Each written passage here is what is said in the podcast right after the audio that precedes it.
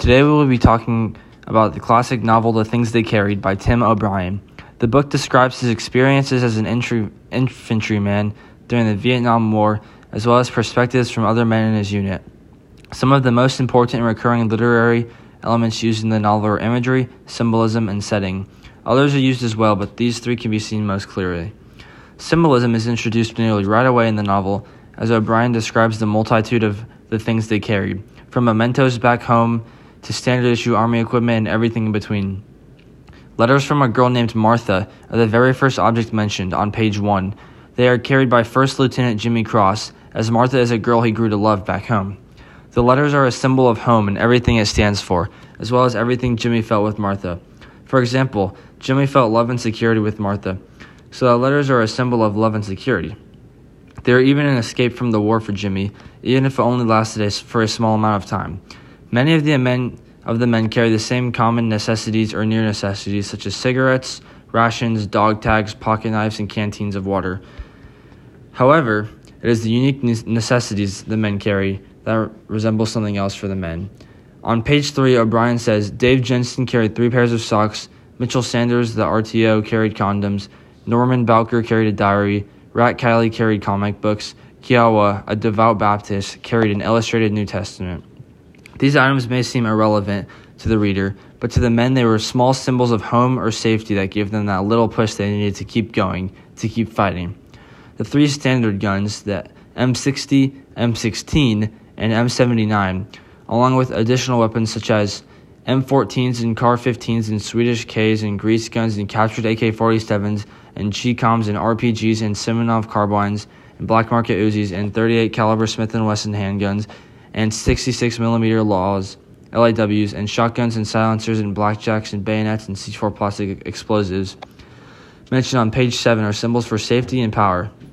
With all of these weapons, the men feel safer as they represent forms of self defense and protection against the enemy.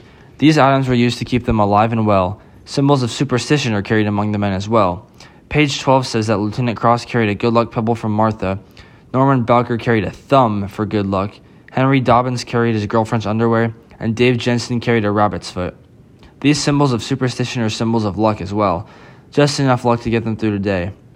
Enough imagery is used in the beginning of the book, especially when talking about the things they carried, to get a basic understanding of each man, to show that each one was a real person that had character traits and habits, that they were more than just a character in the book. Ted Lavender becomes the first man in the unit to die, getting shot in the head by a sniper.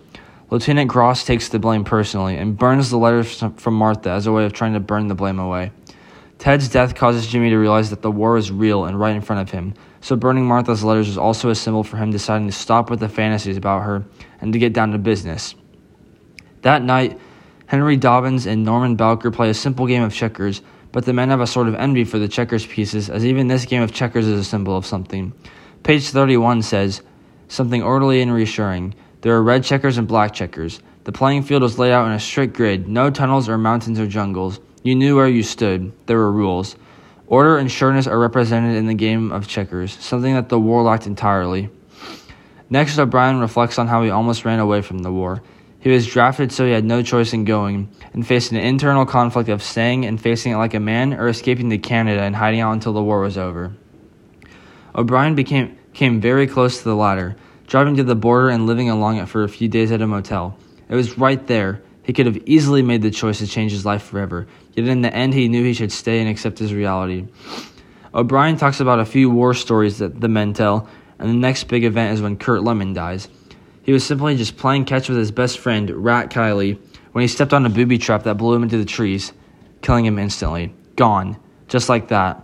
This takes a serious toll on Rat, and once they reach a village that night, he looks for anything he can find to take out his anger on. On page 75, he finds an innocent baby water buffalo and shoots it in the legs, rib, ribs, neck, tail, and pretty much everywhere except for somewhere that would kill it. He is inflicting pain on this poor animal because he is looking for something that can be a symbol for the death and destruction that the Viet Cong wreaked upon his, upon his life. So far, so for Rat, it is the baby water buffalo that must suffer. O'Brien talks about how this is the ugly, hellish side of war, but mentions that there is also beauty in war. He uses imagery on page 77 to describe the harmonies of sound and shape and proportion the great sheets of metal fire streaming down from a gunship, the illumination rounds, the white phosphorus, the purpley orange glow of napalm, the rocket's red glare. This paints a vivid picture of what the war looks like and almost makes the reader feel like they are a part of it themselves. The reader can better imagine what the setting looks like because of this passage. For the next chunk of the book, starting on page 85, Rat Kiley tells a long story about how a man at his old outpost was able to fly his girlfriend out to Vietnam. This girl, Mary Anne, is described through very descriptive imagery. O'Brien says on page 89 that she was a tall, big boned blonde, 17 years old, fresh out of Cleveland Heights Senior High. She had long white legs and blue eyes and a complexion like strawberry ice cream. Very friendly, too. She seems like your average all American girl from back home. At first, Mary Anne is a symbol of softness, happiness, delicateness, and all good things that go along with that. However, her story shows that even the softest person can be corrupted by the setting of the Vietnam War. The environment continues to have more and more negative effects on her. At first, it is just small things that aren't really that bad, such as learning to clean an M16. But she becomes nearly a savage. She starts planning ambushes, going on raids with Green Berets, but then ends up doing crazy things such as making a necklace of tongues, planting a head on a stake, and eventually running off into the Vietnam wilderness to live on her own. The environment around her causes her to go from the sweetest person at the base to falling off the deep end and becoming absorbed by the setting.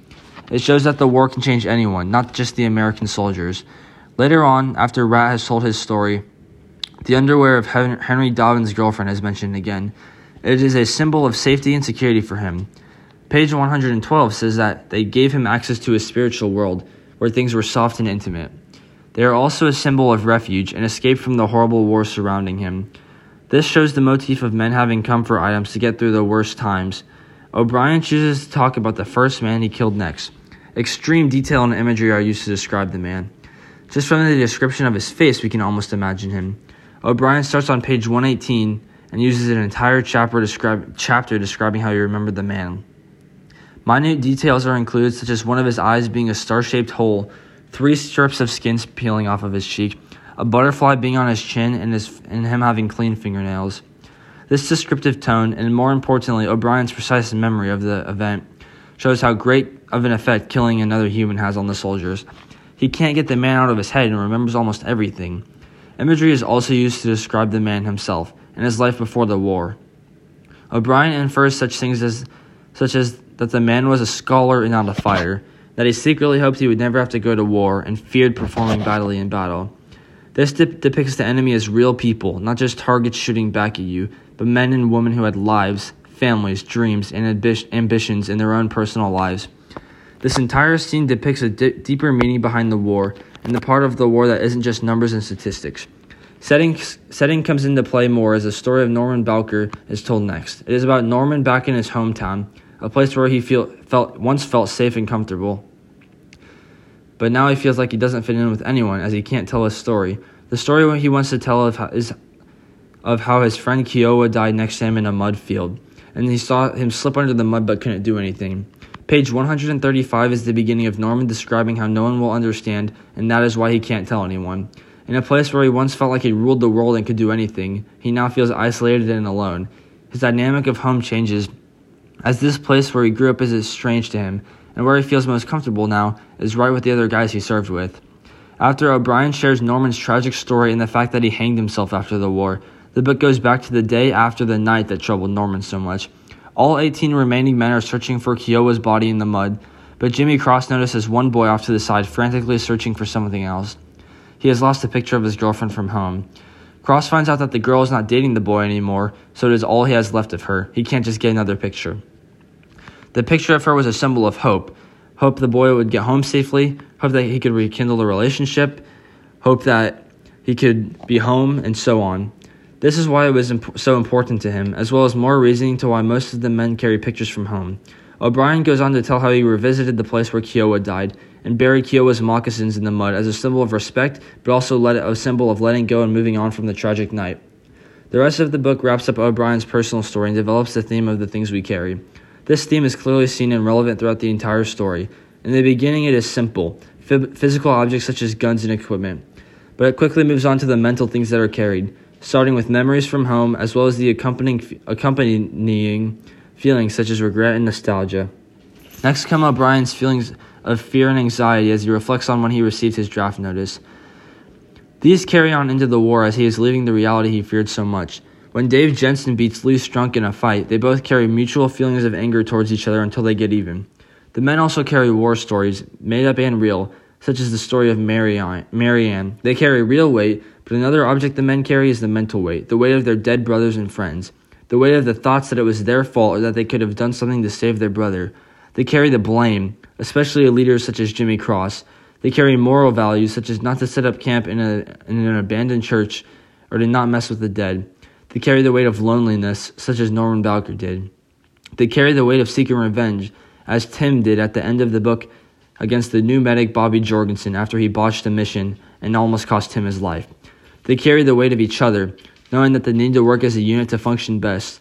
Most importantly, though, and what sums it all up throughout the book, the men carry the weight of the past, and that is what makes them who they are the troubled men who went to war as boys and returned home as strangers because of the war.